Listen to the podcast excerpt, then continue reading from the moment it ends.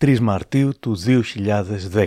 Μετά από μήνες φημολογίας για την ελληνική οικονομία έχουμε εξελίξεις η Μαρία Χούκλη στο βραδινό δελτίο της ΝΕΤ. Σημαντική μείωση των εισοδημάτων στο δημόσιο με περιστολή κατά 30% του 13ου και του 14ου μισθού, πάγωμα όλων των συντάξεων και αυξήσεις στους συντελεστές ΦΠΑ προβλέπει το νέο πακέτο των μέτρων που ανακοίνωσε η κυβέρνηση, προκαλώντας σφοδρές αντιδράσεις στο εσωτερικό και θετικά σχόλια στο εξωτερικό.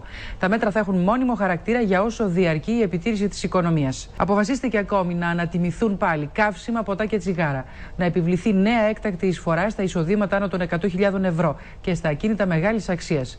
Στο Προεδρικό Μέγαρο, ο Γιώργος Παπανδρέου ενημέρωσε τον Κάρολο Παπούλια για τα πρόσθετα μέτρα, τονίζοντας πως η κυβέρνηση θα δώσει τη μάχη έχοντας στο πλευρό της όλους τους πολίτες.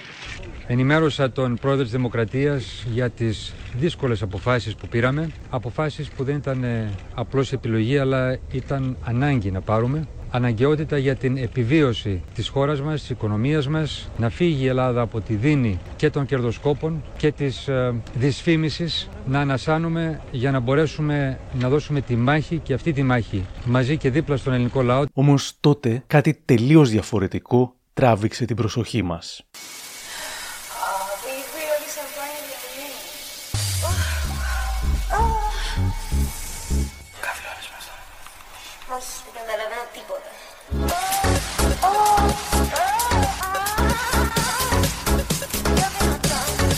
Ήταν η ιστορία των δύο Ελλάδων που συγκρούστηκαν την πιο κρίσιμη στιγμή, όταν η πολιτική μπλέχτηκε με τη showbiz και το πορνό με την χρεοκοπία της χώρας. Αυτό είναι ένα επεισόδιο κατάλληλο για παιδιά και έχει τον τίτλο «Η σκληρή αλήθεια για την Τζούλια Αλεξανδράτου».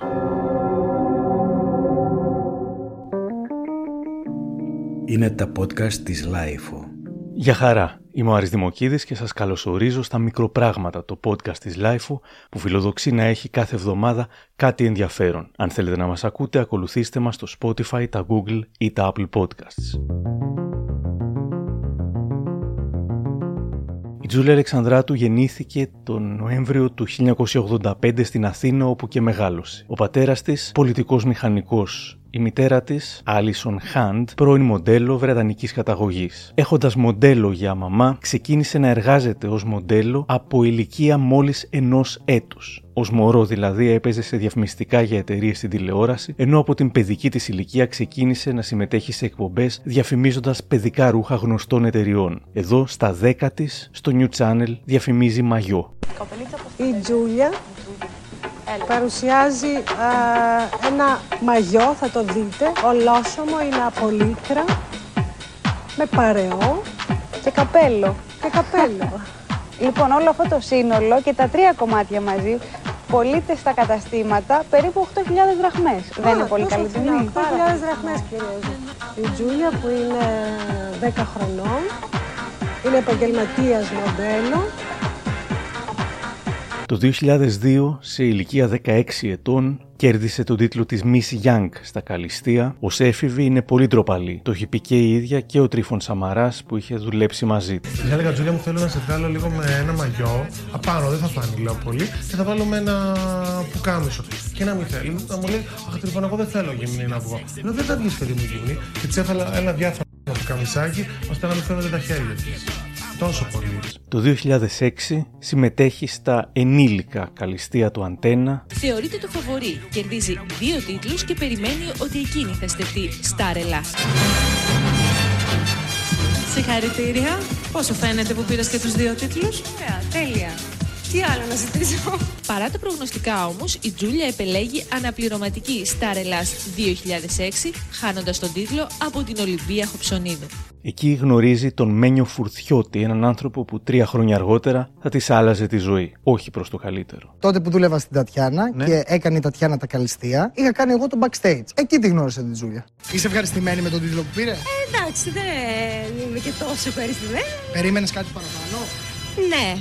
Δηλαδή; Κάτι καλύτερο. Ο μορφασμός τη στιγμή που άκουγε ότι βγήκε δεύτερη την έκανε στάρ σε μια νύχτα. Για μένα δεν ήταν προκλητικό. Ε, προκλητικό θα ήταν να κάνω μια χειρονομία, να βρίσω, να κάνω οτιδήποτε άλλο. Αυτό που θεωρώ ήταν μια τη στιγμή που κάνει ο, ο καθένας μας. Το μετάνιωσε που έκανες στο μορφασμό. Όχι. Τελικά. Ε, στην αρχή λέω, «Ωχ, Θεέ μου, θέλω να με καταπιεί η γη. Όσο περνάει ο καιρός, έβλεπα ότι είχαν αντιδράσει στον κόσμο. Ε, είτε θετικές είτε αρνητικές. Υπήρχαν όμως. Και αυτό συνοψίζει την φιλοσοφία της. Χρόνια μετά στο Instagram θα έλεγε για τα καλυστία ότι με έκοψε ο Κυριακού για μια τυχαία γκριμάτσα. Η Γοψονίδου ήταν άσχετη σε όλο αυτό, δεν τους ενδιέφερε, αρκεί να μην έβγαινα εγώ. Ήταν κομμένη σκέψου στα προκριματικά και μπήκε με μέσο το θείο της. Αλλιώς δεν θα ήταν καν στη βραδιά των καλυστίων αυτή. Και βάλανε τον χαζό τον Σόμερ ο Κυριακού να πούνε τα χαδίθεν κόψε την για την άσχημη συμπεριφορά της. Άλλο ζώων κι αυτός. Και όταν ήμουν πάνω στη σκηνή και περπατούσα τη μέρα των καλυστίων, ο Κυριακού μου κάνει νόημα από κάτω με τα χέρια του ότι με κόβει. Την επόμενη μέρα, ως εστεμένες, έπρεπε να βγούμε στην εκπομπή της Μενεγάκη και τρέμανε όλοι και φοβόντουσαν μη βγω και πω την αλήθεια. Και μου λέγανε τι να πω, με αντάλλαγμα, από ενοχή καθαρά, ότι θα μου κάνουν τραγούδι από τη Heaven για να μην μιλήσω. Μια φασαρία για δυνατή για τον Αντρέα και για τη Τζούλια. Αν της πρότειναν όντως κάτι τέτοιο, λογικά δέχτηκε το αντάλλαγμα. Το τραγούδι ήταν το μόνο για σένα και το παρουσίασε μαζί με τον πρώην παίκτη του Fame Story Ανδρέα Κωνσταντινίδη στο Fame Story 4 με τη Σοφία Λιμπέρτη. Μόνο για σένα έχω μάτια μόνο και έρχομαι και ματώνω όσο σε αγαπώ. Μετά τα καλυστία και το μορφασμό, την κυνηγούν σχεδιαστές, περιοδικά, κανάλια, δισκογραφικές εταιρείες. Όπως φαίνεται από αφιέρωμα του Αξίζει να το δεις. Βαριέμαι, δηλαδή αυτό η όλη διαδικασία του να πάω στο casting για να κάτσω στην ουρά αν θες. Μήπως και του αρέσω του πελάτη.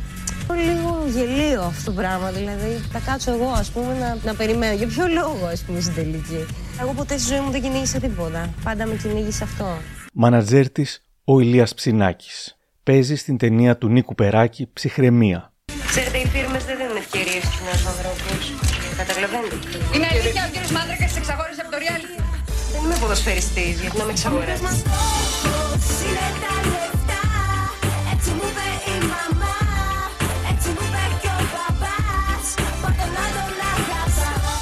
Έψαχνα ένα συγκεκριμένο χαρακτήρα για την ταινία και η Τζούλια είχε όλα αυτά τα προσόντα έτοιμα. Δηλαδή δεν χρειάστηκε ε, πέρα από τις σκηνές που έπρεπε να παίξει και, συ- ε, και με άλλους συναδέλφους της, ήρθε έτοιμη δηλαδή και σαν αυτή και σαν τραγουδίστρια με την κίνησή της που έχει σαν ε, μοντέλο. Δηλαδή μου απλοποίησε πολύ τα πράγματα. Παρουσιάζει τηλεοπτικές εκπομπές στο Μέγα και τον Αντένα, αν και δεν πήγαν καλά. Κάνει και εξώφυλλο στην τότε ελληνική Vogue. Ο Μιχάλης Πάντος, fashion director, θα έλεγε στο πρωινό. Η αγγλική Vogue μόλις την είδε, μας ζήτησε να τους την πάμε αμέσως. Την είχαμε κάνει εξώφυλλο στη Vogue. Με πολύ Ψέματα. μεγάλη. Βεβαίως. Και την είχα κάνει εγώ και φωτογράφηση μέσα. Ήταν ένα πρόσωπο καταπληκτικό. Όταν τη φτιάξαμε, την ντύσαμε, τη βάψαμε και πήγαμε να κάνουμε την πρώτη λήψη και γυρνάω και τη βλέπω και βλέπω το πρώτο κλικ και μου κάνει την κάμερα να το δω και ήταν σαν τη Ζιζέλ. Στο, στορκίζομαι, έχω την φωτογραφία. Το είδανε και από το Λονδίνο, η editorial director και είχε πει ε, τι είναι αυτό το κορίτσι που είναι τόσο όμορφο; Τι, είναι, είναι μοντέλο, είναι ηθοποιός, τι είναι; Ο Ηλίας Ψινάκης την πήγαινε για πρώτου μεγέθους αστέρι. Όμως, για διάφορους λόγους, ο Ψινάκης φεύγει και έρχονται ο Μένιος Φουρτιώτης και ο Σπύρος Ρεύης.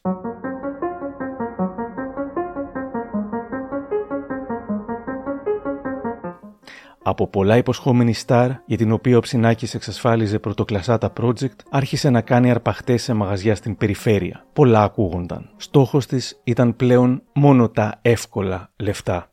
Για τα χρήματα είχε πει στην Χριστίνα Λαμπύρη Είμαι πιο ακριβοπληρωμένη. Δηλαδή τα ποσά που έχω πάρει εγώ δεν νομίζω να τα έχει πάρει καμία. Δεν είμαι σπάταλη. Καθόλου. Είμαι Scrooge. Λεφτά, τράπεζα. δεν τα βλέπει ο ήλιος. δεν προλαβαίνει να τα δει. Κατευθείαν. Ναι, κοιτάμε τα γεράματα, έτσι. Είμαι, είμαι πα- ο πιο λογικός άνθρωπος του κόσμου. Μπορεί να, να φαίνομαι τρελή; Δεν είμαι. Τα έχω 14.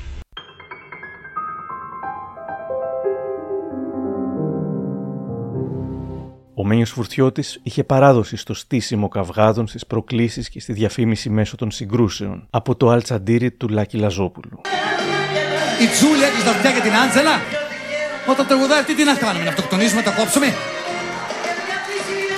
Για την Άντζελα. Γιατί αυτή είναι τόσο καλή φωνή και δεν μπορεί ρε παιδί μου να ακούει. Η παραμικρή έτσι κακή φωνή την ενοχλεί στο αυτή. Το κορίτσι είναι ευαίσθητο, πολύ στα αυτιά του, δεν είναι. Δηλαδή, εγώ θα έπρεπε να είμαι άσχημη δηλαδή για να τραγουδάω. Όχι, ωραία, παιδί μου, να ναι. τραγουδάς απλά σκέτα. Όχι να ανοίξει το στόμα σου και να νομίζουμε ότι ακούμε το πρώτο συνέδριο της Καρακάξας σε απευθεία σύνδεση. Εκεί που πήγε στο μαγαζί δεν πήγε για την Άντσα Διωτήρου, πήγε να ακούσει τα πρώτα ονόματα που είναι πάνω από την Άντσα. Καταρχήν εγώ πήγα εκεί ε, για το στράτο Διονυσίου. Το στράτο για Διονυσίου. ρεύματα, Για τα πρώτα ονόματα. Έφυγε από το μαγαζί, επειδή μου εδώ και καιρό. Έχει γούστο τον άκουσε κιόλας. Στράτος ζήσει την οδική. Για ξαναρώτε την, παιδιά. Σου είπα για το στράτο Διονυσίου, για το στράτο Διονυσίου και τον Αναστητά. Αυτά είναι τα πρώτα ονόματα. Για το στράτο λίγο δύσκολο. Για τον Άγγελο. Κι όμως. Κι όμως. Κι όμως. Αυτή άκουσε στράτο Διονυσίου. Τι είχε πάρει τώρα και άκουσε στράτο Διονυσίου; Θα συμφωνήσω πρώτη φορά με την Άντζελα. Πάει το μυαλό της. Το κάψε. Λες ότι έχει κάτι στο μυαλό της, ε; Το κάψε. Το έκαψε, Φαίνεται. κυρία. Κι όμως, Άντζελα, ο Βερίκιος έχει αντίθετη γνώμη από σένα. Ένας σοβαρός άνθρωπος που είπε για την Και μου Τζούλια. έκανε εντύπωση, σας λέω. Ότι ξέρει. Ότι ξέρει, ότι δεν είναι μια απλή γλάστρα. Όχι, έτσι βέβαια. όπως ενδεχομένως Καλά, την απλή κοπέλα γλάστρα δεν είναι σίγουρα. ε, ε, επιχειρούν ορισμένοι να την εμφανίσουν. Τα λέω Και εγώ σε ότι αυτή την έχει- εκπομπή. Και ότι, και ότι παρακολουθεί. Τι το άλλα ότι ήξερε; ξέρει τώρα, για παράδειγμα, πέρα βρέχει ο Βερίκιος ότι ασχολείται με το αμυντικό ρεπορτάζ. Αυτό, Αυτό είναι δείχνει κάτι. Κατα... Το ξάφνιασε. ακριβώς, ότι όταν βλέπει Αυτός είναι τηλεόραση, ένα καθοριστικός παρακολουθεί. λόγος για να καταλάβουμε ότι κάποιο είναι έξυπνος. Σε βλέπει και λέει: Εσύ δεν είσαι που κάνεις το ρεπορτάζ. Λες: Α, μαν, τι ξυπνάδα είναι αυτή. Πώς το πιασε, βρε τσακάλι. Χρυσέ μου περί και δεν το βλέπεις το κορίτσι. Ένα στάδιο πριν γίνει θήκο είναι, το καταλαβαίνεις. Έτσι και ρίξω λίγο χώμα γύρω-γύρω θα πιάσει ρίζες απότομα. Η Αλεξανδράτου έμοιαζε μπλαζέ και με τον τρόπο της ικανοποιημένη, αλλά είχε και αυτή θέματα. Παρ' όλα αυτά δεν ανοιγόταν ποτέ σε κανέναν. Έχω περάσει ονορεξία. Λέω μια μέρα δεν θα ξαναφάω ποτέ μου. Δεν έτρωγα. Οι οι δύο μήνες δεν, δεν έτρωγα. Και έμεινα 30 κιλά. εντάξει. Δεν έμεινε τίποτα πάνω μου. Και θεωρούσα ότι ήμουν μια χαρά. Τρέπομαι τόσο πολύ να πάω και σε ψυχολόγο. Δηλαδή, αν βγάλω τα ισοψυχά μου, νομίζω θα, θα ντραπεί πάρα πολύ ο ψυχολόγος απέναντί μου. Γι' αυτό τρέπομαι να τα πω σε κάποιο άλλο άτομο. Κατάλαβε τι γίνεται.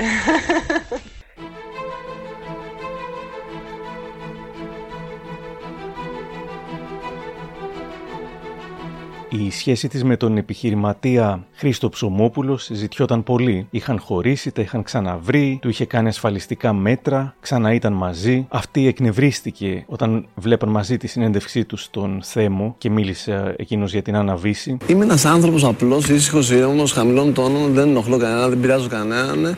Και απλά έχω βρεθεί μέσα σε όλο αυτό από τη σχέση μου με, με μια αληθινή στάρ που είναι η Άννα Ιβύση. Εξυπηρετότητά τη βασικά είμαι. Αυτή τη στιγμή και εδώ πέρα που βρίσκομαι αυτή τη στιγμή, εξυπηρετότητά Άννα, τη αγαπημένη Άννα Βύση είμαι εδώ πέρα. Πού δεν γνώριζες.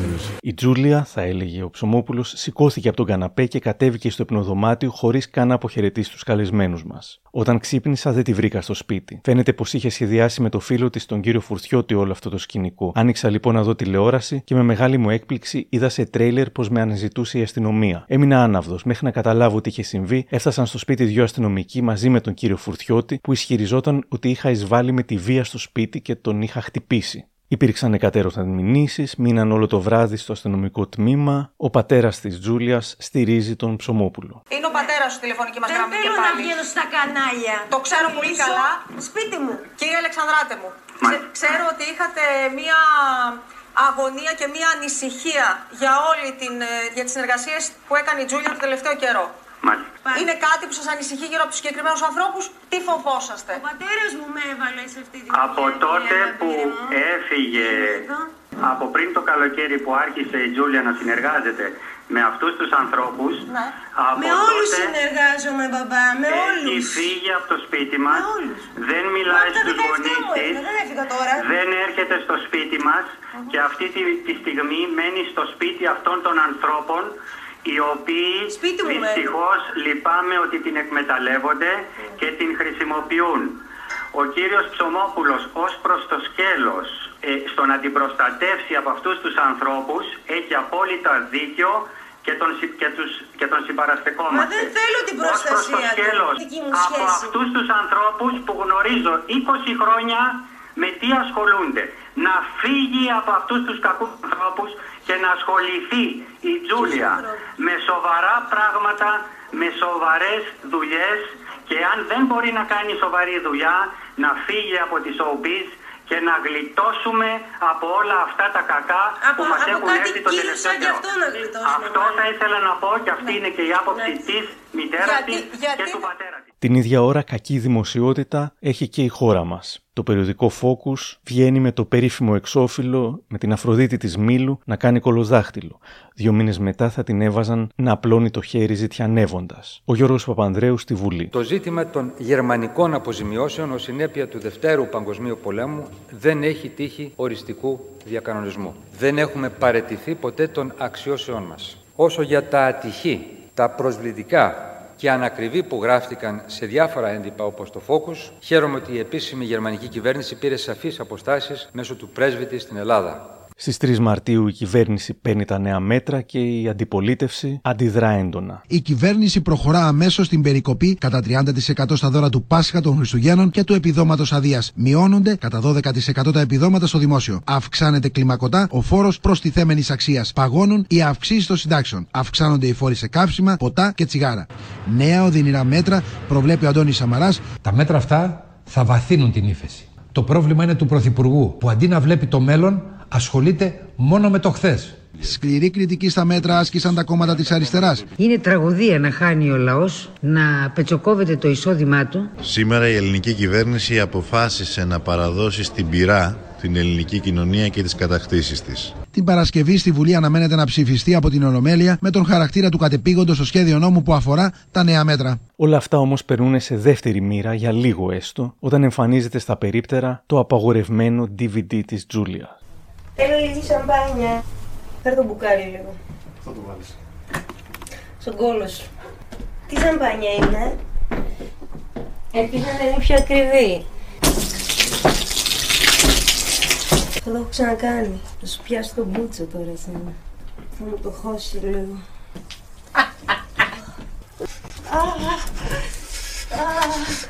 Πάλι δεν καταλαβαίνω τίποτα με αυτό.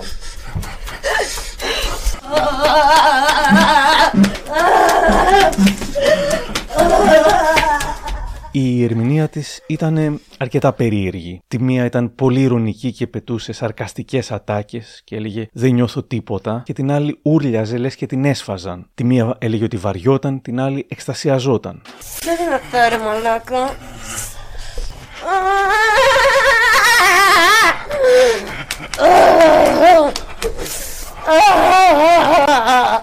Οι δε ατάκες της θεωρήθηκαν αρκετά αντισεξουαλικές με κορυφαία μια συγκεκριμένη.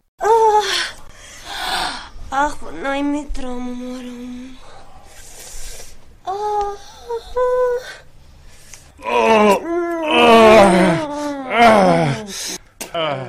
Κάποιες κριτικές των ειδημόνων δεν ήταν καλές. Εδώ ο αθλητικογράφος Γιώργος Γεωργίου. Το DVD της ε, Τζούλιας, εγώ το είδα βέβαια. Διαπίστωση. Ούτε αυτό δεν ξέρει να κάνει. Ούτε αυτό δεν ξέρει να κάνει. Όταν βλέπω εγώ τη γυναίκα να πιάνει το πέος του άντρα στο στοματικό έρωτα, εκεί ξενερώνω. Εκεί δεν θέλει χέρι, θέλει μόνο στόμα. Όταν η γυναίκα βάζει χέρι σημαίνει δεν ξέρει. Όμως το DVD φυσικά πουλάει σαν τρελό και όλοι το εκμεταλλεύονται. Αφού να φανταστείς εγώ εδώ στη δουλειά έχω βάλει 20 κιλά πατάτες προσφορά δώρο το DVD της Τζούλιας.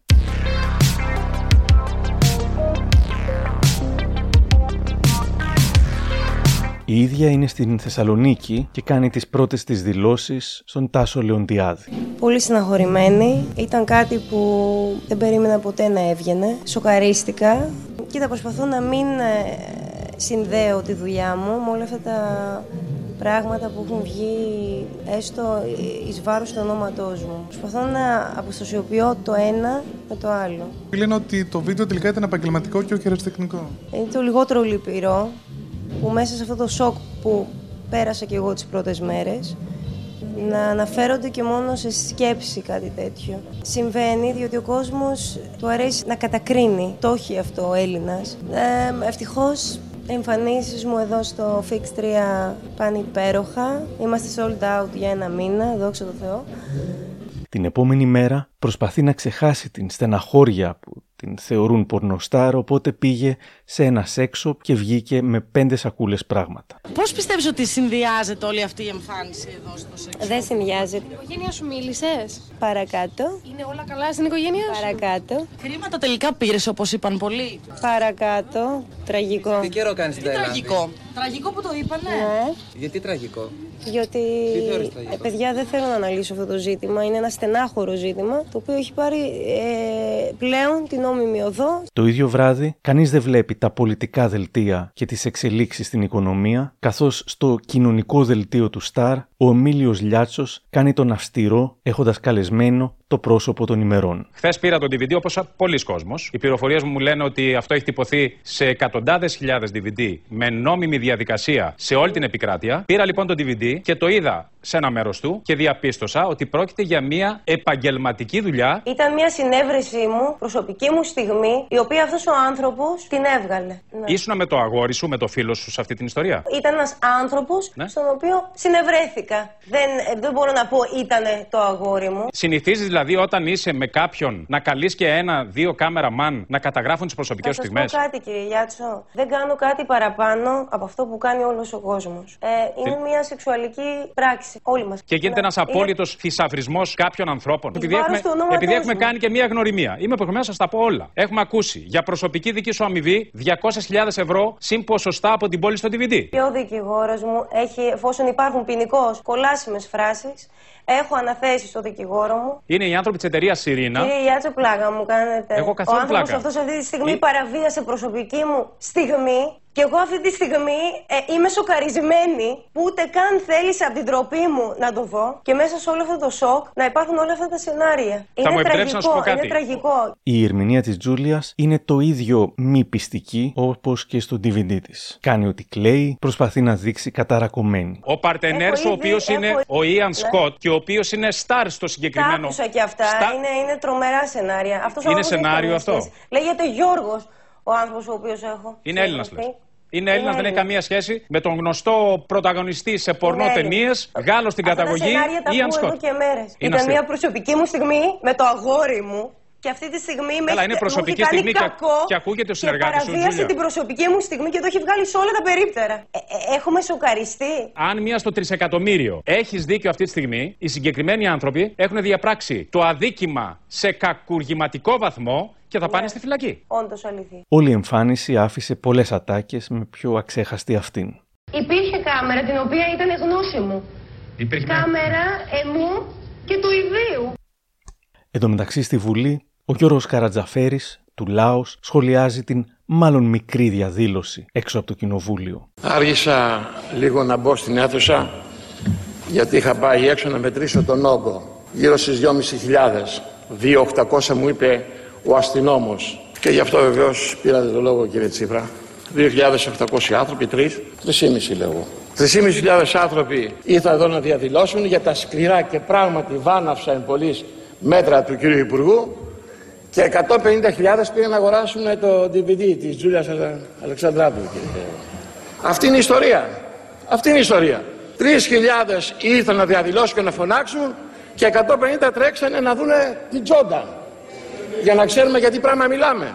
Και μάλιστα αν δεχτώ τα σχόλια που δεν τα δέχομαι εγώ, έλεγε ένας περιπτεράς σε ένα γνωστό ραδιόφωνο ευτυχώς που είχαμε διαδήλωση εχθές και ξεπουλήσαμε.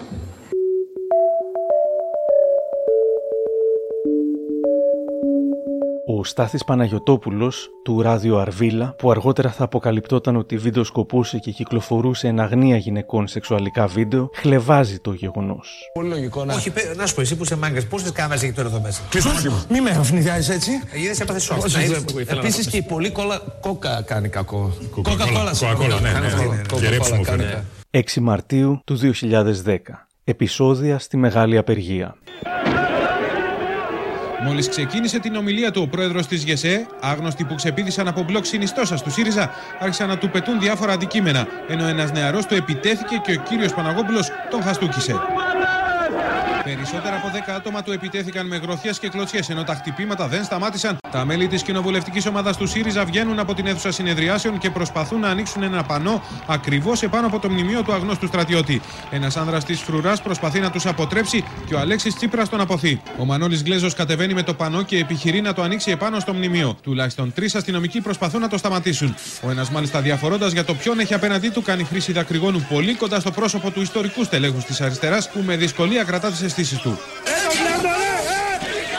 Έχοντας ανακοινώσει τα μέτρα, ο Γιώργος Παπανδρέου πηγαίνει στην Ευρώπη. Έχει το όπλο στο τραπέζι, όπως είχε πει, ότι δηλαδή θα πήγαινε στο δούνου του, όμως οι Ευρωπαίοι δεν το φοβούνται. Κυρίες και κύριοι, καλό σας μεσημέρι. Ηθική πολιτική, αλλά όχι οικονομική βοήθεια εξασφάλισε από τη Γερμανία ο Έλληνας Πρωθυπουργός Γιώργος Παπανδρέου. Η Αγγέλα Μέρκελ, μετά τη συνάντησή τους, εκφράστηκε θετικά για το πακέτο των νέων μέτρων. Ο Δημήτρης Ειρηνάκης θα απαντούσε κάποτε στον Κωστόπουλο για τις φήμες περί αποπροσανατολισμού. Παλιά είχαν πει ότι είσαι πολιτικός δάχτυλος. Σε φέρανε, σε πήρε ο Γιώργο Παπανδρέου το Πασό, ξέρω εγώ, είχα διαβάσει κιόλας, και σε βάλανε να βάλεις τη Τζούλια Αλεξανδράτου για να αποπροσανατολιστεί ο λαός από τα βάσανά του. Ναι, ναι, το άκουσα και αυτό. Είναι αλήθεια. Ε, λες να είναι αλήθεια τώρα αυτό. Όχι, λέω, δηλαδή, δηλαδή. πώ έβαλες την Τζούλια, ας πούμε. Την... Για να διάσει βουλή. Είναι ένα... Για να διάσει βουλή, ναι, δεν ασχολείται κανένας με τίποτα. Όχι, ακούσει πάρα πολλά. Από ότι είμαι δαιμονισμένος μέχρι το ότι με έβαλε ο Παπανδρέου ας πούμε, για να καταστρέψω την Ελλάδα. Και... Οι Αμερικάνοι δεν σε βάλανε; Όχι. Ε; Δυστυχώς δεν με έβαλανε. Και θα το έκανα δηλαδή για τέτοιο λόγο. Ο μόνος σίγουρο που δεν σε έβαλε είναι η Τρόικα. Γιατί με αυτούς ούτε να. Με αυτούς δεν γίνεται τίποτα. Η Τζούλια ρωτάται για τις θεωρίες συνωμοσίας σχετικά με τη σύνδεσή της με την κυβέρνηση. Από ό,τι λένε ότι η σημερινή κυβέρνηση ήταν πάρα πολύ τυχερή όσον αφορά την κυκλοφορία αυτού του DVD γιατί περισσότερο έδωσε ο κόσμος σημασία σε σένα παρά στα, κυβε... στα κυβερνητικά μέτρα. Και θεωρώ ότι δεν έχει καμία σχέση το ένα με το άλλο. Εντάξει. Τραγικό η όλη υπόθεση. Την ίδια μέρα αναλαμβάνει την Τζούλια Αλεξανδράτου ο Αλέξης Κούγιας. Δεν θυμάμαι απολύτως τίποτα από εκείνη τη βραδιά.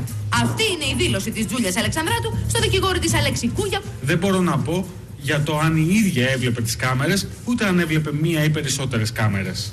Οι ξένοι δημοσιογράφοι ενθουσιάζονται με το θέμα της Τζούλιας και το μπλέκουν με την Ελλάδα της κρίσης. Εδώ ένας Γερμανός δημοσιογράφος του Spiegel. The subject of our story is a portrait of the Greek society under the crisis. What's the story? Yes, uh, the story is about uh, me and the guy that um, unfortunately met without uh, knowing who he is. Στο Αλσαντήρι News, ο Λάκης Λαζόπουλος σχολιάζει τις εξελίξεις. Τηλεφωνήματα Πώς μπορεί να γίνεται ό,τι είδαμε ε, παρουσία πολλών ανθρώπων. Να σας πω σε ένα δελτίο στον αέρα, με ποιο, πόσους ανθρώπους δηλαδή μπορεί να... Ε, τι να πει και κανένα. Να, να, να συνυπήρχα το συγκεκριμένο... Ε, τώρα καλά σου λέει. Δεν ρωτώ αυτό ακριβώς. Τι, τι, τι ρωτάς, δεν το ρωτάς. Είδε τη δημοσιότητα η Τζούλια, νευρία στην πετσετάκου. Έχεις χτυπήσει άσχημα μάθαμε. Έπεσε- Να παιδιά χτύπησε άσχημα. Έπεσε από τη σκάλα αυτή. Πώς έγινε το Για περιστατικό. να προκαλέσει δημοσιότητα. Λάθος ώρα γλίστρισες. Άλλη ώρα να γλιστρείς, τώρα λάθος ήταν. Τώρα βλέπουμε Τζούλια, χεστήκαμε για σένα. Διότι το θέμα δεν είναι τι έκανε το κορίτσι. Το κορίτσι τη δουλειά της έκανε.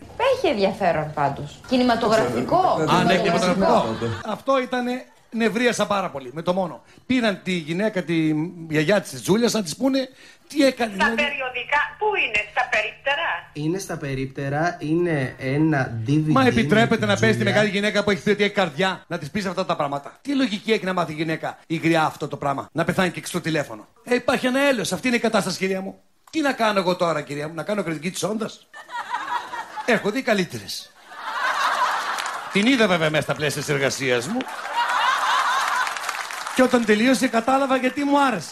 Γιατί δεν τραγουδούσε. Ο κύριος Λαζόπουλος, από τα μπουλούκια που κατέβηκε από τη Λάρισα, πρωτοστάθηκε τότε στη μεγάλη Αλίκη Βουγιουκλάκη. Ε, τότε νομίζω ότι ήταν το απόλυτα τίποτα. Οπότε δεν νομίζω ότι θα έπρεπε να, λόγω του ότι έχει κάποιο βήμα στην τηλεόραση, να ξεφτιλίζει κάποια άτομα και να τα σατυρίζει. Θεωρώ ότι είναι λίγο προσβλητικό, διότι μην ξεχνάμε ότι ε, είμαι και ένα παιδί και ξέρεις, το, το παιδί έχει πάντα δίκιο σε αυτές τις περιπτώσεις.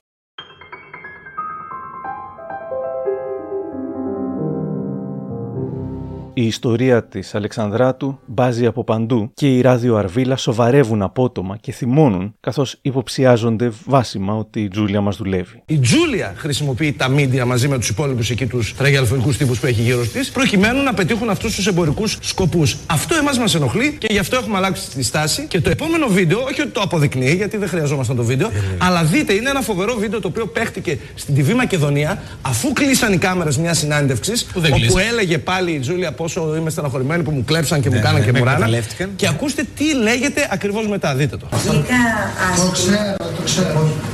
Μια χαρά. Και εκεί που είσαι μαγισμένη και εμένα έκλειγε, όλα μια χαρά θα Στο είπα, τι στο είπα. Και εκεί που έλεγες αυτά, αν έκλαιγες και λίγο, θα ήταν καλύτερα. Και πετάγεται το μάνατζερ και λέει: Τις το είπα, τις το είπα. Και ήρθε η Τζουλιά, ναι, και- αχ, Και κρίμα. ναι, ε, κρίμα δεν έκανε. ήταν στο ρόλο. Οπότε για μας αυτό έχει διαφοροποιήσει τελείως τα πράγματα και γι' αυτό έχει διαφοροποιηθεί η στάση μας. Στις 17 Μαρτίου, δύο εβδομάδες μετά την κυκλοφορία του DVD και την ανακοίνωση των νέων μέτρων, η ώρα της αλήθειας έχει έρθει. Και αυτή είναι προσχεδιασμένη στην εκπομπή της Τατιάνα Στεφανίδου. απευθυνόμενη αυτή τη φορά στο κοινό, αν είσαι έτοιμη να πεις όλη την αλήθεια. Είμαι έτοιμη. Θέλω να σε ρωτήσω και να μου πεις ειλικρινά. Γυρίστηκε το βίντεο εν γνώση σου; Ναι. Σταυρώστε με. ναι. ναι. Είμαι κατηγορούμενη. Μου λέει δεν θα είναι κάτι που δεν το έχεις ξανακάνει. Μου είπε θα μου δώσει όλα τα λεφτά μπροστά και όπως καταλαβαίνεις είπα το ναι. Μέσα σε πέντε λεπτά. Για πρώτη φορά στην Ελλάδα συμβαίνει κάτι τέτοιο. Ο κόσμος σοκαρίστηκε. Θέλω να πω ότι και εγώ σοκαρίστηκα. Δεν μου έχει ξαναγίνει να εξηγυμνώνομαι μπροστά και να με βλέπει όλος ο κόσμος να κάνω και αυτά που κάνω. Ναι. Για μένα ήταν μια κατάσταση άβολη. Η εκπομπή με τη συνέντευξη χτύπησε 36,5 στο σύνολο και άγγιξε το 40% στο νεανικό κοινό. Εκατομμύρια τηλεθεατές έκατσαν στην οθόνη για να απολαύσουν την Τζούλια, να τους τη λέει και από πάνω που πήγαν και αγόρασαν το DVD, γράφει το News. Εντάξει, θα μου πεις, είσαι ένοχη, εσύ το έκανες. Η κοινωνία, ο κόσμος δεν είναι συνένοχος με μένα που πήγε και το αγόρασε, έδωσε και 20 ευρώ. Το είδε, το κατέβασε από το ίντερνετ. Ποιο λόγο, ας πούμε, ο κόσμος ασχολήθηκε και το είδε; Γιατί μπήκε αυτό το θέμα σε μια κατάσταση οικονομικής κρίσης, αν θες, που έχει η χώρα μας, να ασχοληθεί με ένα απλό DVD της Τζούλια και της οποιαδήποτε Τζούλια. Θεωρώ ότι είναι λίγο ε, ανούσιο όλο αυτό, χαζό, να ασχολούμαστε με τέτοια πράγματα όταν ε, στη χώρα μας συμβαίνουν ε, τραγικά πράγματα και σοβαρά. Κοίταξε, έχει ένα στοιχείο... Εν τω μεταξύ έκανε τα πάντα για να ασχοληθούμε και μετά ρωτούσε «Μα γιατί ασχοληθήκατε για κάτι τόσο ασήμαντο». Εκτός πάντως από τις υψηλές τηλεθεάσεις, τα τηλέφωνα στο τηλεφωνικό κέντρο έσπασαν από αγανακτισμένους τηλεθεατές που παραπονιόντουσαν είτε για το περιεχόμενο της εκπομπής, την οποία έβλεπαν παρόλα αυτά, είτε επειδή το κοινό της συγκεκριμένης εκπομπής στο στούντιο αποτελούνταν από μαθητές, αυτό ισχύει. Απίστευτο. Πάντως ήταν προφανές ότι η Τζούλια δεν είχε κάποιον με τον οποίο να ήταν δεμένη πραγματικά. Δεν έχω μιλήσει με την οικογένειά μου. Δεν νομίζω κανένας γονιός θα ήθελε να δει το παιδί του έτσι. Είναι όπως και να το κάνεις, ντροπή για ένα παιδί να το βλέπει να είναι σε μια τέτοια ερωτική πράξη. Είναι αμήχανο, πώς να το πω. Είναι Αποφάσεις Νομίζω να σαν πεις- κατηγορούμενοι εδώ πέρα, δεν μπορώ άλλο. Κάθε Λες και άλλο. σκότωσα κανέναν. Πολλοί άνθρωποι απομακρύνθηκαν από εμένα λόγω αυτού. Φοβούνται να με πλησιάσουν. Να σε ακολουθεί. Είναι αυτό που λες. Είμαι 23 χρονών και νιώθω ότι κάνω τις τρέλες μου. Όπως μπορεί να κάνει ένα παιδί στα 23. Θα μου πεις δεν βρήκες να κάνεις και μια άλλη. Εντάξει. Δέχομαι τις συνέπειες. Ας με κατακρίνει ο κόσμος. Δεν έχω πρόβλημα. Αληθινούς φίλους που να σε στηρίξουν ουσιαστικά χωρίς να έχουν να κερδίσουν κάτι. Ε, αληθινές σχέσεις. Δεν έχεις ούτε την οικογένειά σου κοντά σου. Και είσαι 23. Εντάξει. Εσύ ποιους έχεις κοντά σου; Κοίτα, έχω σκληραγωγηθεί πάρα πολύ από πιτσιρίκα. Ε, και έχω μάθει να ζω μόνη μου. Έχω μάθει να ζω με τη μοναξιά μου. Σίγουρα μου λείπει η αγάπη. Ε, ίσως και αυτό είναι ένα θέμα το οποίο με οδηγεί και σε κάποια πράγματα λανθασμένα. Και το δέχομαι και το λέω. Σπάνια στιγμή αυτογνωσίας ή ένα ακόμη μελοδραματικό κόλπο για να εκμεεύσει τον νύκτο και να γίνει συμπαθής;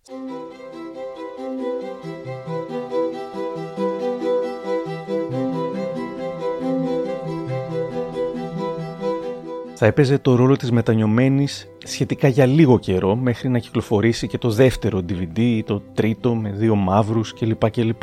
Αν η οικογένειά της ανησυχούσε ντροπιασμένη πριν, μετά τη συνέντευξή της, αφήνει στο άλτερ μέσω του δικηγόρου της υπονοούμενα για την ψυχική υγεία της. Η αγωνία της οικογένειας ήταν ότι η Τζούλια χρειάζεται ψυχολογική υποστήριξη και οπωσδήποτε, αν ήταν δυνατόν νομικά, υποχρεωτικά να παρακολουθήσει ένα τέτοιο πρόγραμμα, αφού φοβ, φοβόντουσαν ακόμη και για τη ζωή της. Είχε πει ο πατέρας της κάποια φορά, είχε βγει και είχε πει ότι παίρνει κάποια φάρμακα η Τζούλια και ότι πρέπει να γυρίσει σπίτι να πάρει τα φάρμακά της. Και αυτό, κυρία Δρούτσα. Και η τηλεοπτική ελληνοφρένεια στο Sky παροδεί την συνέντευξη της Αγγλίδας μαμάς της στον Εμίλιο Λιάτσο. Πριν από λίγο η μητέρα της Τζούλιας Αλεξανδράτου επικοινώνησε με το Σταρ και σχολίασε αυτά που υποστήριξε η κόρη της στη συνέντευξη που έδωσε στην εκπομπή της Τατιάνα Στεφανίδου. Καλησπέρα σας, κύριε Αλεξανδράτου. Καλησπέρα, Εμίλιε. Είμαστε πολύ, πολύ ντροπιασμένοι από το θέαμα που αντικρίσαμε σε αυτό το DVD, το οποίο δείχνει ότι δυστυχώς και παρά τις προσπάθειές μας, το κορίτσι αυτό δεν έχει ταλέντο, δεν έχει καθόλου ταλέντο. Είναι ε, μια, μια ψόφια λόγα, δεν έχει καμία σχέση με τον τρόπο που την μεγαλώσαμε και εγώ και ο πατέρας της, που της μάθαμε πώς να υποκρίνεται οργασμό, που της μάθαμε πώς να υποκρίνεται ειδονή. Δεν είναι αυτό που εμείς ονειρευόμασταν για την Τζούλη. Κοπέλα αυτή να μην βλέπετε να είναι σαν ένα ψόφιο πτώμα που κάνει έρωτα και με τι, με τι άντρα, ε, το είδατε το μέγεθος του ανδρός. Και να μην καταλαβαίνει τίποτα, αυτό είναι ντροπιαστικό. Η κατακραυγή ήταν μεγάλη, αλλά υπήρξαν και κάποιοι λίγοι που στήριξαν την ε, Αλεξανδράτου. Α πούμε, ο σχεδιαστής Νίκος Αποστολόπουλος που θα έλεγε στον Γρηγόρη Αρναούτογλου. Όταν ακριβώς έκανε το πορνό αυτό, αμέσως κάναμε εμείς φωτογράφηση καταπληκτική. Τζούλια πιο όμορφη από ποτέ. Πιστεύω ότι είναι από τις ωραιότερες Ελληνίδες που έχουν περάσει. Αυτό εσένα δεν σε πείραξε καθόλου σαν σχεδιαστή; σα ίσα, όλοι το θεώρησαν καταπληκτικό. Μπορεί να χειρίστηκε πάρα πολύ άσχημα τον εαυτό της στην πορεία μετά την πορνοτενία, γιατί πιστεύω ότι η Τζούλια είχε μια ειλικρίνεια στον τρόπο που λειτουργήσε. Δηλαδή έκανε αυτό που γούσταρε. Τι ήθελε να κάνει, δηλαδή, να κάνει την πόρνη. Ε, καλά το έκανε. Γύρισε πορνοτενίες, της άρεσε να πηγαίνει με άντρες, έκανε αυτό που ήθελε. σω δεν ξέρω, ήταν και νυμφωμανής, ίσως οτιδήποτε. Αλλά ήταν δικό της καπέλο και αυτή διαχειρίστηκε. Ενώ υπάρχουν πάρα πολλές κυρίες στην Αθήνα και η Τζούλια δεν ξέρω, πλήρωνε και φόρους μάλιστα για αυτά που έκανε. Πλήρωνε φόρους για τις ταινίες. Υπάρχουν μεγαλοκυρίες στην Αθήνα που εσείς θεωρείτε υψηλού επίπεδου, οι οποίες τόσο καιρό εκμεταλλεύονται άντρες πολυπλούσιους, τους παίρνουν τα λεφτά, τους καταστρέφουν ή μη τους καταστρέφουν και δεν πληρώνουν και φορεία. Οπότε υπάρχουν δηλαδή βίζετες πολυτελείας πολύ κρυφές στην Ελλάδα. Ποιος ξέρει, ξέρει.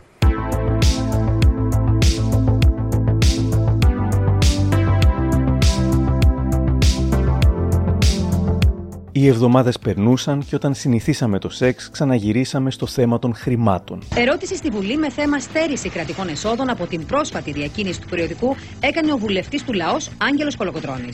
Σύμφωνα με πληροφορίες, από τα 2 εκατομμύρια ευρώ το πρακτορείο διακίνησης του περιοδικού πήρε προμήθεια 20%. Η μαγνητοσκόπηση και το μοντάζ κόστησε 2.000 ευρώ. Το ξενοδοχείο που γυρίστηκε το DVD δεν πληρώθηκε διότι μπήκε στους χορηγούς. Η Τζούλια Αλεξανδράτου πήρε 150.000 ευρώ και έδωσε τις 50.000 στους συνεργάτες της. Όλο το υπόλοιπο ποσό το πήρε η παραγωγός εταιρεία που πλήρωσε και τον συμπροταγωνιστή της Τζούλιας με το ποσό των 3.000 ευρώ. Αυτό είναι το υποτιθέμενο δεύτερο ροζ DVD της Τζούλιας που πωλείται από πλανόδιου σε φανάρια και καφετέρειες στη τιμή των 5 ευρώ. Αυτά αφορούν την εταιρεία παραγωγής, όχι την κυρία Αλεξανδράτου. Φυσικά είναι πολύ άσχημο να εκμεταλλεύονται για να βγάζουν λεφτά οι απαταιώνες στο όνομά τη. Γι' αυτό λοιπόν θα κινηθούμε με τον οποιοδήποτε νόμιμο τρόπο για να σταματήσει αυτή η εκμετάλλευση. Επιτίδη δημιούργησαν σελίδα στο Facebook στην οποία σε καλούν να γίνεις μέλος για να δεις το νέο DVD της Αλεξανδράτου πληρώνοντας συνδρομή 8 ευρώ.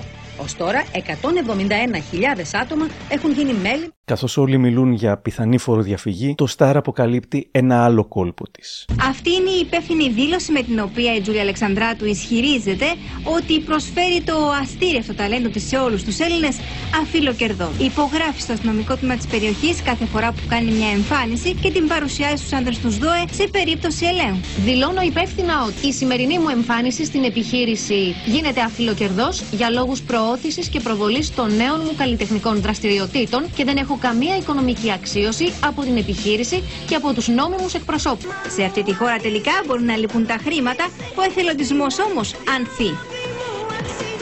Αυτό που εξόργιζε εν μέσω σκληρών μέτρων, χρεοκοπίας που ερχόταν και φημών για το δούνου του, δεν ήταν μόνο η τυχόν φοροδιαφυγή της, αλλά η προκλητική αδιαφορία της. Έχετε να μας πείτε κάτι για το κυνηγητό με τις ΔΟΕ που γίνεται σε εσάς. Θέλουν και αυτοί αυτόγραφο. Τραγικό. Α έρθουν σπίτι μου, να τους δώσω και κανένα αυτόγραφο. Κανένα σονσόν, ξέρεις τώρα. Τι δουλειά τους κάνουνε. Και εγώ τη δουλειά μου κάνω. Ε, αλλά η Ελλάδα έχει χρεοκοπήσει και πρέπει να μαζεύουμε και να πληρώνουμε αυτά που μας αναλογούν στο ελληνικό κράτος. Ε, και εγώ τι είμαι εδώ να κάνω. Με δουλειά μου είναι να τραγουδάω και να είμαι όμορφη. Τώρα, όσο μεγάλο κι αν είναι κάποιο σκάνδαλο, μετά από λίγες μέρες ξεφουσκώνει. Μετά από λίγες εβδομάδε ξεχνιέται εντελώς και πάβει να πουλάει. Όμως τότε ο Μένιος Φουρτιώτης τροφοδοτούσε ιδιοφυώς τα κανάλια για μήνες με κάθε λογίσα πιθανότητα. Από το ότι η Τζούλια είχε πάρει δίθεν ένα εκατομμύριο ευρώ και από το ότι είχε νέα ερωτικά ραντεβού με τον Ιαν, τον πορνοστάρ του βίντεο που ήταν παντρεμένος με τρία παιδιά, μέχρι το ότι θα μπει στη Βουλή. Κοίτα, μου έγινε η πρόταση. Από μεγάλο κόμμα, δεν μπορώ να πω. Της Ελλάδος, της Ελλάδος κόμμα. Της Ελλάδος, ποια της Αφρικής. Είστε σίγουροι; Ε, σιγουρότατη. Εσύ; Γιατί κάποια- μερικά πράγματα που λέτε είναι λίγο παράξενα τώρα τελευταία. Όπως ότι δεν Και εσύ είσαι πολύ παράξενος. Στο παρελθόν, στο παρελθόν θα γυρίσουμε. Γιατί έχουμε ακούσει πολλά και δεν είμαστε βέβαιοι ότι λέει αλήθεια. Πάρα πολλά, αλλά σας ακούμε. Το κόμμα τότε να μας πείτε. Πιστεύετε ότι θα εκλεγείτε; Αυτό θα μου το δείξει ο κόσμος. Ποιο Υπουργείο θα Των οικονομικών. Για να λυθούν και όλα αυτά που λέγονται περί ΣΔΟΕ, περί πληρωμών, περί οικονομικών. Όλα τα μετέδιδε ακούραστα ο δημοσιογράφος Εμίλιος Λιάτσος. Μετά από τις δηλώσεις του βουλευτή του ΣΥΡΙΖΑ Δημήτρη Παπαδημούλη για την Τζούλια Αλεξανδράτου, η ίδια πήγε στη Βουλή για να καταθέσει επιστολή διαμαρτυρίας προς τον πρόεδρο της Βουλής αλλά και προς τον Πρωθυπουργό. Πήγε, αλλά δεν έβρισκε την είσοδο. Τζούλια από εδώ. Από εκεί, από εκεί. Εγώ έκανα το χρέος μου, ήρθα.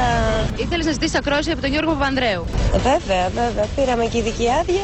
Από το πολιτικό γραφείο του Πρωθυπουργού που ζητήσαν όλα τα στοιχεία της κυρίας Αλεξανδράτου για να τις απαντήσουν. Γιατί θα τις απαντήσουν. Δηλαδή θα συναντηθεί με τον κύριο Παπανδρέου; Περιμένουμε τηλεφώνημα όπως θα απαντήσουν και στην επιστολή που έστειλε.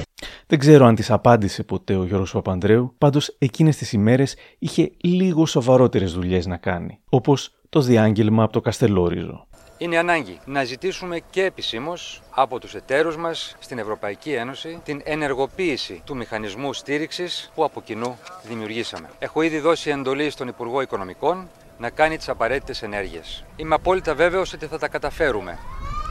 Αρκεί εμείς οι Έλληνες να πιστέψουμε στις δυνατότητές μας, τις αξίες μας, στον ίδιο μας τον εαυτό. Η Ελλάδα μπήκε στο Διεθνές Νομισματικό Ταμείο, αλλά η κρίση δεν άγγιζε την Τζούλια Αλεξανδράτου. Αντιθέτως, κυκλοφορούσε με ροζ πόρσε σαν μπάρμπι, εγγενίαζε μαζί με το φουρτιώτη τον Νίκο Ανοχής Σούλα στη Λάρισα και έβγαζε λεφτά από παντού. Γεια σου. Είμαι η Τζούλια. Αν θέλεις να με απολαύσεις σε πολύ προσωπικές μου στιγμές, στείλε τώρα SMS στο 54 154 και κατέβασε το πιο hot βίντεο μου. Διαβάζω τα μικρά γράμματα, 2,5 ευρώ το SMS, απαιτούνται 2 SMS για την ολοκλήρωση, δεν περιλαμβάνεται το κόστος WAP. Αν πάντως το σκάνδαλο της Τζέννης Χιλουδάκη με τον Εισαγγελέα είχε βγάλει τέχνη, μιλάω για το τραγούδι του Μανουλή Ρασούλη, εδώ είχαμε κάτι λιγότερο. Έχει τελειώσει η σαμπάνια Όμως κανείς δεν έχει εκεί Είναι η καλύτερη καμπάνια. Η κρίση για να ξεχαστεί. Κι ο Γάλλος με το εργαλείο. Το πιο μεγάλο. Για να γυρίσει τη σκηνή. Πιο δυνατά καριόλι. Αχ ρε Τζουλία, προχώρα, προχώρα, προχώρα, προχώρα. Έχεις κάνει να το παίζει μαζί σου όλη η χώρα, η χώρα, η χώρα, η χώρα. Αχ ρε Τζουλία Λίγο πριν το καλοκαίρι, η Μαριάννα Ντούβλη ακολουθεί τα βήματα της Τζούλιας και γίνεται η δεύτερη διάσημη που γυρίζει πορνό στη Sirina. Σε αντίθεση με την ήδη superstar Τζούλια, η Ντούβλη ήταν γνωστή κάπως μόνο από trash εκπομπές και καυγάδες. Εδώ με τον Μίστερ Μπούτια. Επειδή Το το πνευματικό πνευματικό σας μου επίπεδο επίπεδο. δεν επιτρέπει να με κρίνετε. Τι να κάνει. Ε, Ποιος θα το πει, πει αυτό, εσείς; Όλοι μπορεί να σας κρίνουν. Μα εσείς ποια είστε; Εγώ είμαι η ντούβλη που είπατε ότι. Άι ντούβλη. Άι ντούβλη. Η ντούβλη. Το φοβάσαι μήπως η ταινία της Μαριάννας Ντούβλη πάει καλύτερα από τη δική σου; Σου είπα, δεν βλέπω μ, Discovery, National Geographic, ό,τι αφορά δηλαδή ζώα, δεν παρακολουθώ. Η Αλεξανδράτου συνέχιζε να τραγουδάει σε όλη την Ελλάδα και πολλοί συνάδελφοί της ένιωθαν ότι δεν ήταν συνάδελφοί της. Π.χ. ο τραγουδιστής Χρήστος Αντωνιάδης. Μάλλον για τσόντα κάνουνε και νομίζουν ότι τραγουδάνε και βγαίνουν και τραγουδάνε. Αναφέρεσαι στην Τζούλια Αλεξανδράτου. Ναι, βεβαίως, γιατί όχι. Έτσι πώς συμπεριφέρεται και έτσι πώς κινείται, το μόνο που μπορώ να σκεφτώ είναι ότι είναι μια ωραία τσόντα. Έχω να πω ότι και τσόντες ωραίες είναι. Ωραίες δεν είναι; Και αυτές; Εγώ δεν, δεν μπορώ να πάρω σαν Δεν, παρουσιαστής δεν θέση σε έχω αυτό κάτι να πω. το, το κρίσιμο θέμα. Δεν μπορώ να πάρω. αυτά. Ευχαριστώ. Ε, πώς την είπες, Σταματή. Χοντρή, ποιος είπε; Ορίστε. Όχι κάτι μου λέει ο Μαλέλης από το κοντρόλ. Αυτό είναι. Ότι την είπες χοντρή, εσύ την τούβλη. Και αν είναι σωστό αυτό, ας πούμε. Η Βύση μιλά για παγκόσμια παρακμή και Φουρτιώτης και Αλεξανδράτου βγάζουν νύχια από το Κιλκής. Μάλλον ε, η Άννα Βύση μιλάει για τον εαυτό της. Ε, παγκόσμια παρακμή θεωρώ είναι ότι όταν έφερε την Ελλάδα τελευταία στη Eurovision. Αυτό θεωρώ ότι είναι η παγκόσμια ντροπή και παρακμή και όχι ένα απλό ροζ DVD. Ε, στην κυρία Βύση θα της κάνουμε δώρο ένα DVD της ε, Τζούλιας Αλεξανδράτου, της απόλυτης Ελληνίδας Σταρ, της πραγματικής απόλυτης Ελληνίδας Σταρ, για να το δει, γιατί είμαι σίγουρος ότι το θέλει πάρα πολύ.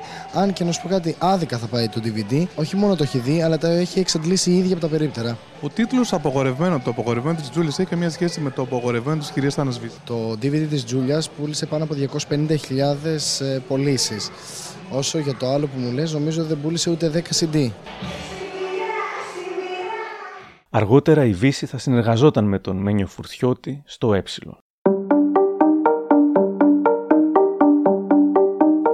Και βέβαια συνεχιζόταν η κόντρα με την Άντζελα Δημητρίου. ένα ξενέρωτο πράγμα.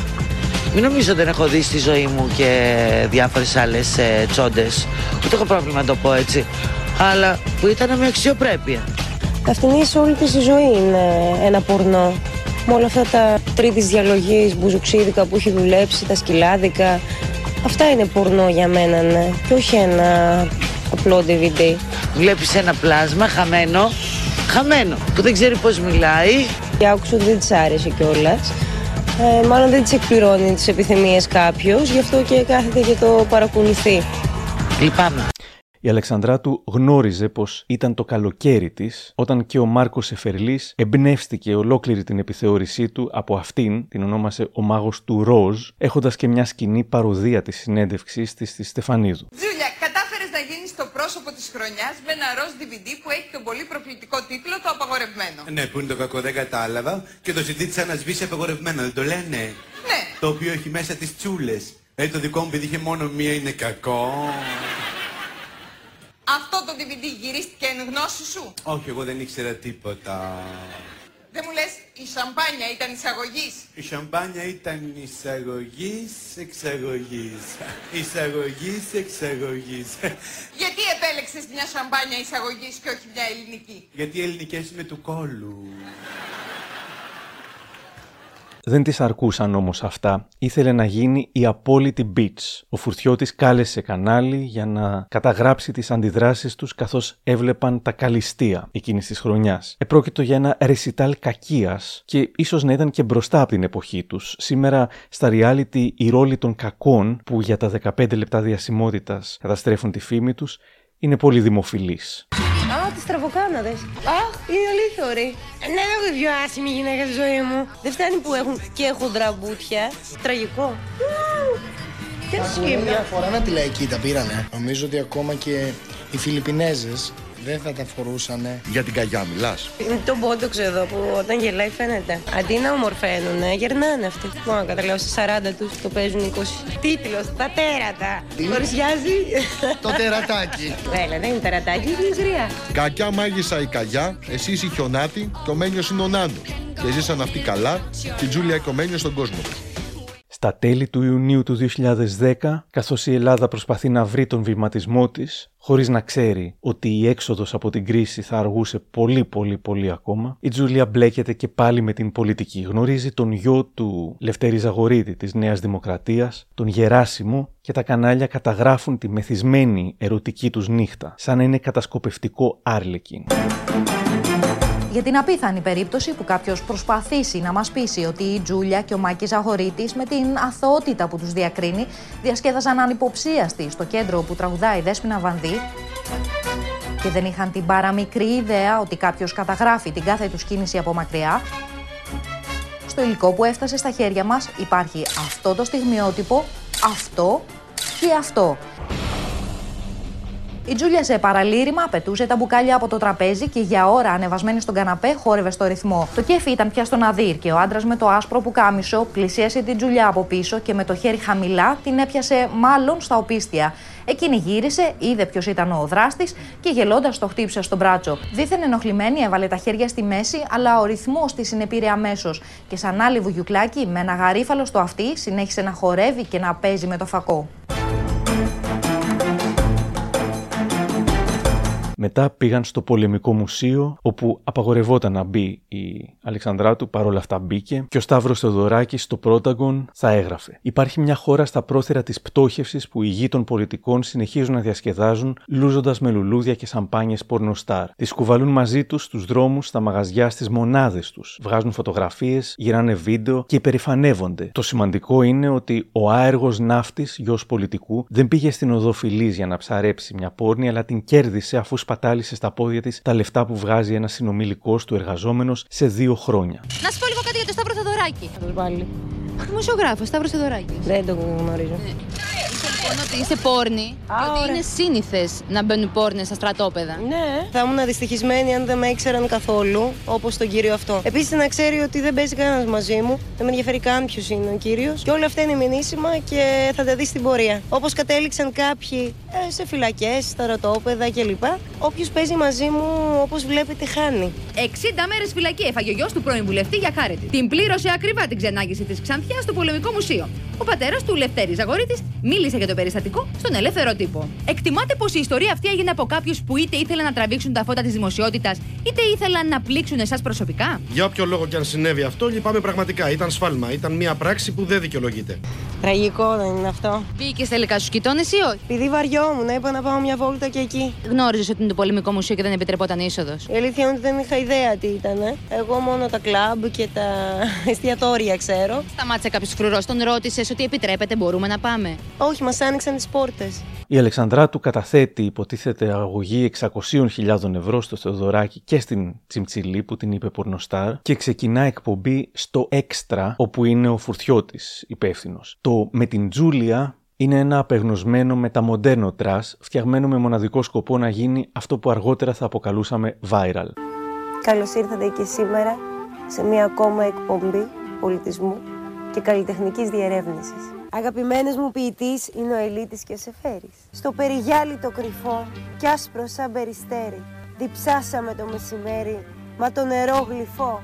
Απήγγυλα, στίχους, Σεφέρη. Ο Μάνος Χατζηδάκης κάλεσε το Γιάννη στο στούντιο του τρίτου προγράμματος για να τραγουδήσει δικά του τραγούδια συνοδεία τσέμπαλου. Από τη στιγμή που μου έκανε αυτός ο μεγάλος μουσικός συνδέτης, ο Μάνος ο Χατζηδάκης, εκπομπή στο πρώτο πρόγραμμα, θέλουν δεν θέλουν, είναι κουλτούρα. Σε αντέγραψαν. Βέβαια, πάρα πολύ, μάλλον, πάρα πολύ. Με έχουν δει. Όλοι αυτοί που χορεύουν, ακόμη και ο Ρουβάς. Ο Σεπτέμβριος του 2010 τη βρίσκει στην ατελείωτη περιοδία της στην περιφέρεια, εδώ στη Φθιώτιδα και το ΜΑΓ 24.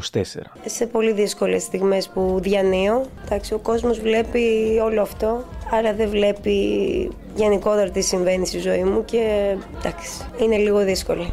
Η πικρία της ενδεχομένως να είναι για την διακοπή της συνεργασίας της με τον Φουρτιώτη και ο Φουρτιώτης χρόνια μετά, όταν έφτιαχνε ένα δίθεν σοβαρό προφίλ του μετανοημένου, ταπεινού, όριμου, καλού παιδιού, θα έλεγε ότι έπαψαν να συνεργάζονται επειδή. Κάποια στιγμή, όταν τα πράγματα σταματάνε να έχουν εξέλιξη και μέλλον, πρέπει να βάλεις μια τελεία και να συνεχίσει τη ζωή σου. Η συγκεκριμένη διαδρομή που διάλεξε, καλός ή κακός, εκείνη το ξέρει τώρα, είχε ένα τέλος.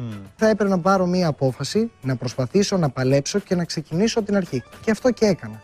Εκεί σταματήσαν οι δρόμοι μας. Αυτά που δεν είπε, αλλά θα έβγαιναν μετά, καθώς η Αλεξανδράτου τον πήγε στα δικαστήρια, ήταν ότι τον Αύγουστο του 2010 η Αλεξανδράτου έπεσε θύμα κλοπή στο σπίτι της. Κάποιος, αυτή κατηγορεί τον Φουρθιώτη, της έκλεψε 200.000 ευρώ από το χρηματοκιβώτιο. Ο Φουρθιώτη, λέει, είχε κλειδί του σπιτιού της, ήξερε τον κωδικό του χρηματοκιβώτιου σωματοκιβωτίου, ήταν η ημερομηνία γέννησής της το 1985. Ήξερε τα πάντα. Όταν έμενα με τον Μένιο, έμπαινε στα ξενοδοχεία και έκλεβε τα πάντα. Τα έκανε μπροστά μου, αλλά δεν πίστευα εγώ που τον είχα σαν αδελφό μου ότι θα το κάνει και σε μένα. Το 2022, στη δίκη, ο Φουρτιώτης θα δήλωνε αθώος και τελικά θα αθωωνόταν λόγω αμφιβολιών. Πίσω όμως, στο φθινόπωρο του 2010, η συνεργασία της με τον Φουρτιώτη σταματάει και καθώς ο καιρός περνάει, γνωρίζει τον Κριστιαν Καρπόζηλο, κάτοικο Αυστρίας και μετακομίζει μαζί του στη Βιέννη. Το 2013 σταματάει να είναι η Τζούλια Αλεξανδράτου και γίνεται επίσημα η Ιουλία Καρπόζηλου μετά το γάμο τους στο Δημαρχείο της Βιέννης.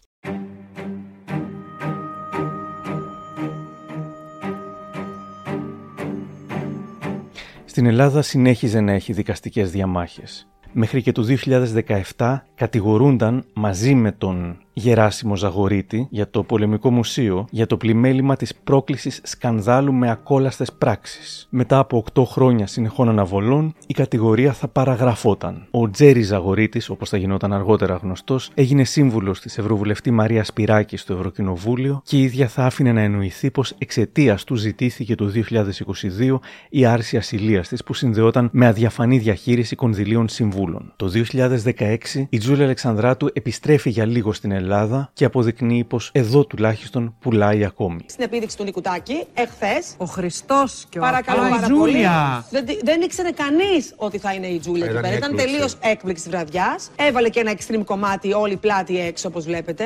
Δεν είναι extreme αυτό για την Ναι, Τζούλια. έχεις δίκιο, Είναι, εντάξει. σεμνό. είναι κουκλάρα η κοπέλα, έτσι. Η βάση μου είναι στην Αυστρία πλέον. Είσαι και με τον σύντροφό σου εκεί που τον έχεις βρει, οπότε σε στηρίζει και είναι δίπλα σου. Πάντα.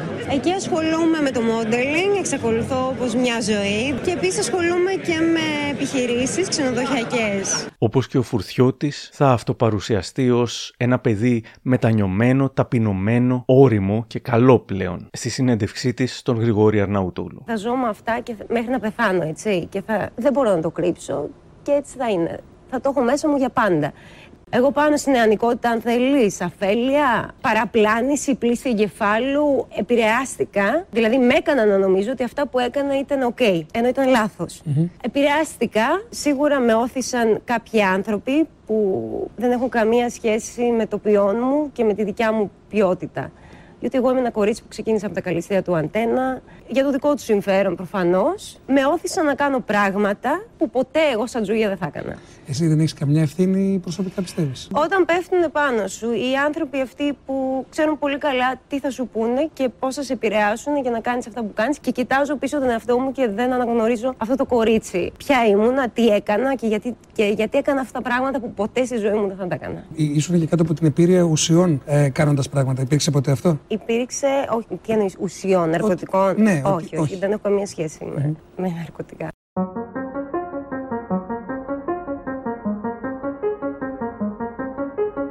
Το λάθος της Τζούλιας είναι ότι έβαλε το εύκολο χρήμα πάνω απ' όλα, θα έγραφε κάποιος στο YouTube κάτω από τη συνέντευξη. Δεν φταίει ούτε ο περίγυρος ούτε κανένας. Είχε δυνατότητες να φτάσει πάρα πολύ ψηλά, μέχρι και στη Victoria's Secret. Απλά αντί να δουλέψει σκληρά, διάλεξε να βγάλει εύκολα χρήματα. Μαγκιά της. Τώρα όμως που πέρασε η μπογιά σου, τι κάνουμε, Τζούλιά μου; Ένα ενδιαφέρον έβριμα τώρα. Ο Χρόνης Μίσιος, συγγραφέας, λογοτέχνης, αντιστασιακός, ακτιβιστής για τα δικαιώματα των ζώων, σημαντικός διανοητής της άλλης αριστεράς, είχε πει αυτά στην Ελένα Κατρίτσι. Όταν ο έρωτας είναι πραγματικός έρωτας μεταξύ δύο ανθρώπων ας πούμε που έχουν να προσφέρει ο ένας στον άλλον α, ποτέ, ποτέ δεν καταστρέφεται και δεν λύγει δραματικά.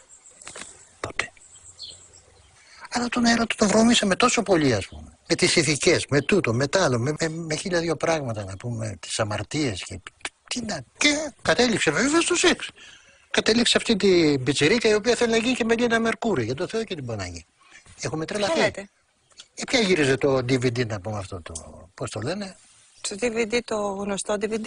Ναι, ρε παιδί μου, το γνωστό. Φαντάζομαι το έχετε δει κιόλας. Το... Ε, πώς θα το έχω δει, αστείευεσαι; Τέλειο το βρίσκω αυτό. Πώς σας φάνηκε; Ε; Μια και Κοίτα, τα ρε, λέμε θα όλα λέω. τώρα. Λέω αυτό που είπε και ο Λαζόπουλος. Καλό ήταν, λέει, γιατί δεν τραγουδούσε.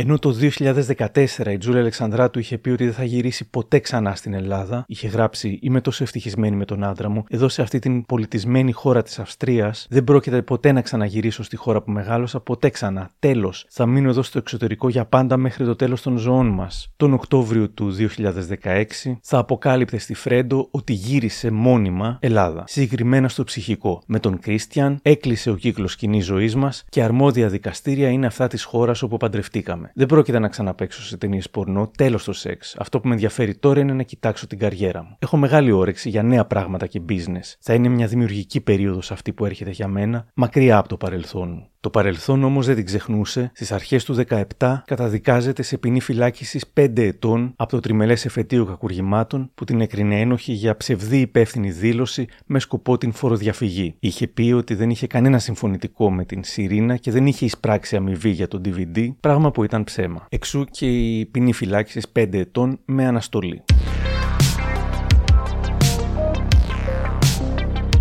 Τα νέα πράγματα που προσπάθησε να κάνει δεν πήγαν και πολύ καλά.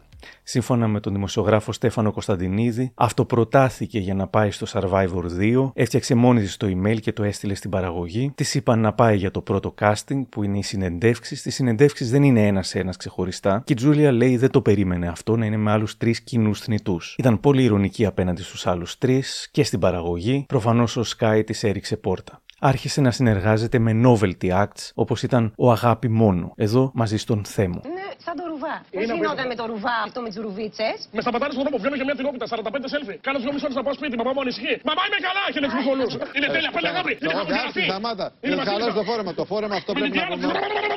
Ρε παιδί μου, με τα σάλια σου. Το 2019 και μετά τα stories του Sinboy στα οποία ξεμπρόστιαζε άτομα και έκανε αποκαλύψεις και έγινε πρώτη είδηση, η Αλεξανδράτου μιμούμενη το στυλ του Sinboy προσπαθεί να προκαλέσει κάνοντας dis σε όποιον θυμάται και χαίρεται. Εννοείται πως τα story της δεν γίνονται πιστευτά μέχρι τουλάχιστον να τα αποδείξει. Ο Κωστόπουλος πήγε να με βιάσει στο γραφείο του, ο Ευαγγελάτος έδωσε 300.000 ευρώ στην Πεζεντάκου διότι είχαν παράλληλη σχέση με τη Στεφανίδου, η Μαριάννα Ντούβλη και ο Μένιος είναι κλέφτες με αποδείξεις εννοείται. Μήπως να μιλήσουμε για την προσωπική ζωή του Αρναούτογλου θα είχε μεγαλύτερη τηλεθέαση αυτό. Είχα σχέση με τον Ψινάκη, αν και ήταν αδερφή, και μου είπε τα πάντα ότι κάνανε με τον Σάκη Ρουβά. Ο Ψωμόπουλος πήγε να με σκοτώσει, έκλεψε από τη Βύση 500.000 διότι είναι απαταιώνα κλπ. Αργότερα στο κανάλι Hayate Network ξεσπά εναντίον του make-up artist Θέμη Κανέλου. Και με ξεφτίλισε. Άλλα είπα στον. Πώς τον λένε, Θέμη Σκορ. Του είπα να με βάψει. Του είπα να με βάψει τσάμπα. Άκου λίγο. Λοιπόν, έρχεται. Λέμε, κάνουμε μια κουβέντα και μετά την αλλοιώνει εντελώς την κουβέντα. Μετά το Boy που έγινε όλο αυτό. Και τα άλλαξε όλα. Του λέω, μου έλεγε για τους γκέι, τι έχεις να πεις για τους γκέι. Εγώ δεν έχω τίποτα παιδιά με τους γκέι. Τους λατρεύω, έτσι από μακριά. Oh, wow.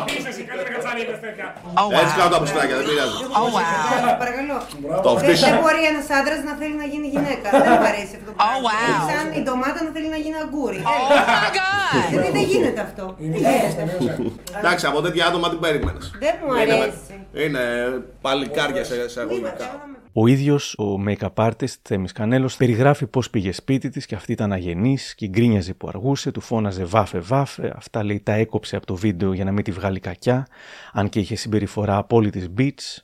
Το κάνεις δωρεάν και δεν θες να πληρώσεις και κάπως έχεις και πάρα, πάρα πολλές απαιτήσεις, γιατί και αργότερα είχε και πολλές άλλες απαιτήσεις. Και τρει-τέσσερι μέρες μετά το βίντεο, πέντε εκεί, άρχισε να ανεβάζει όλα αυτά. Οι γκέι είναι σαν τις κατσαρίδες, παντού και βρώμικες. Άλλο πουτάνα, άλλο πούστης. Δεν υπάρχουν καλοί και κακοί γκέι, το μικρόβιο είναι μέσα. Είναι η φάρα τέτοια και ποτέ δεν ήμουν ρατσίστρια. Και ξέρω όλοι οι πούστιδες που με γλύφουν έχουν το σκοπό τους. Όλη μου τη ζωή ήμουν με αυτούς και είχαν μόνο τους αυτοσκοπούς τους. Τίποτα άλλο.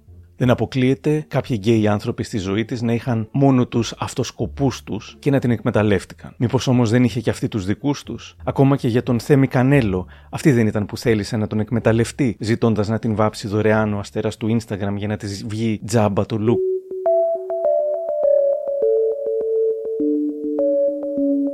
Το 2022 μια είδηση θα άλλαζε τη ζωή της. Μέσω του Instagram ανακοίνωσε και στους ακολουθούς της ότι είναι έγκυος. Και στις 6 Φεβρουαρίου του 2023 έφερε το πρώτο της παιδί στον κόσμο, ένα υγιέστατο κοριτσάκι.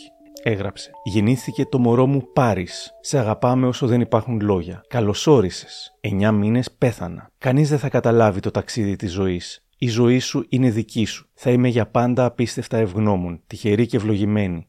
Η ζωή μου τώρα αρχίζει. Έχω ό,τι θέλω. Όλα μου. Παλιότερα ο Αρναούτογλου την είχε ρωτήσει. Έχεις σκεφτεί καθόλου στην περίπτωση να κάνεις ένα παιδί ότι θα πρέπει κάποτε να το εξηγήσεις πράγματα; Τότε θα βρω και η Kim Kardashian και η Paris Hilton και η Pamela Anderson να κάθονται να εξηγούν. Πράγματα συμβαίνουν στη ζωή, ατυχίες, κακά πράγματα, καλά πράγματα. Το παιδί μου που θα είναι παιδί μου και θα είμαι η μάνα του θα καταλάβει τους λόγους που το έκανα ή που με όθησαν να το κάνω. Γιατί θεώρησα ότι ήμουν ανέστητη εκείνο τον καιρό. Δηλαδή ήμουν ένα κορίτσι που ήμουν υπό την επίρρεια άλλων που με καθοδηγούσαν και με πήγαιναν εκεί που θέλουν αυτοί. Ναι. Ήμουν ένα πιόνι, αν, αν θες να το πω και έτσι. Ναι. Δεν είχα τα λογικά μου, τα συγκαλά μου. Πολλοί θα σχολίαζαν ένα χιουμοριστικό βίντεο στο οποίο ανέμιζε με 50 ευρώ την κόρη της γράφοντας «Στόχος είναι τα λεφτά».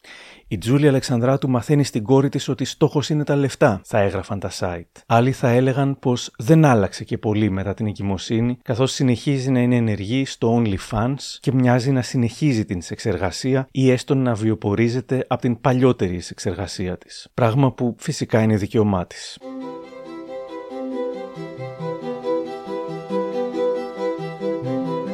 Πολλά άλλαξαν από το 2010.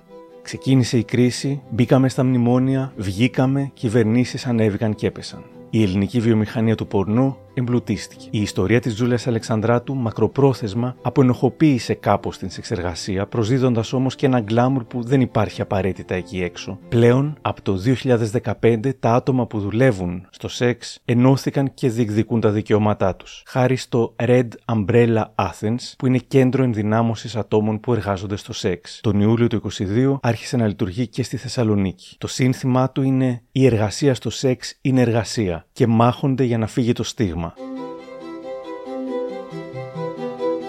Η Τζούλια Αλεξανδράτου έγινε από τους γονείς της μοντέλο από ενός ετών. Θα γίνει το ίδιο με την κόρη της. Πάντως η showbiz, ειδικά στο εξωτερικό, είναι γεμάτη με ιστορίες διάσημων παιδιών που δούλευαν όλη την παιδική και εφηβική τους ηλικία και μόλις μεγάλωσαν μίσησαν τους γονείς τους. Ένιωσαν ότι η παιδική τους ηλικία κλάπηκε από τους γονείς τους. Πολλές φορές διαβάζω το μίσος των παιδιών δεν εξωτερικεύεται όπως πρέπει. Δεν εκφράζονται τα συναισθήματα όταν πρέπει και σε αυτούς που πρέπει, αλλά αντίθετα εσωτερικεύονται, δημιουργώντας ψυχοσωματικά νευρώσεις, αυτοάνοσα ή εξωτερικεύονται με τελείως λάθος τρόπο. Για πολλά παιδιά που δούλευαν από μικρά, η λύση, σε εισαγωγικά λύση, είναι η αυτοκαταστροφική συμπεριφορά. Με αυτήν τιμωρούν τον εαυτό τους, νιώθουν όμως ότι τιμωρούν και τους γονείς τους μέσω εθισμών, ακραίων συμπεριφορών και δημόσιου αυτοεξευτελισμού. Δεν γνωρίζουμε τα οικογενειακά της Τζούλιας Αλεξανδράτου, ούτε αν η ίδια έκανε από ένα σημείο και μετά όσα έκανε, επειδή ήθελε να τιμωρήσει και να ντροπιάσει την οικογένειά της. Το αναφέρω όμως γιατί το μοτίβο με θέλατε πριγκίπισσα θα γίνω πόρνη είναι αρκετά συχνό. Και ακόμα κι αν δεν ήταν αυτός ο σκοπός της, ούτε καν υποσυνείδητα, αυτό ήταν το αποτέλεσμα. Και τουλάχιστον για κάποιο καιρό αποξενώθηκε από αυτούς. Μάλιστα με την αδερφή της, την τραγουδίστρια Άρτεμι Αλεξανδράτου, έχει να μιλήσει από τη χρονιά του DVD, θα έλεγε η Άρτεμι σε συνέντευξή της. Με την αδερφή σου, την Τζούλια, έχετε σχέσεις, μιλάτε στο τηλέφωνο. Όχι, όχι. Γενικότερα έχω να μιλήσω από το 2010. Ε, δεν έχουμε επαφές και νομίζω ότι είναι καλύτερα έτσι. Δεν σου λείπει. Όχι. Πολλές φορές αυτά που μας κάνουν οι γονείς μας, τα κάνουμε εμείς τα παιδιά μας. Νομίζω ένα κλειδί για την ψυχοσύνθεση της Αλεξανδράτου δίνεται από την αντίδρασή της όταν ο πατέρας διαμαρτυρόταν για το τι έκανε στη showbiz. Τι φοβόσαστε; Ο πατέρας μου με έβαλε σε αυτή την Από τότε που.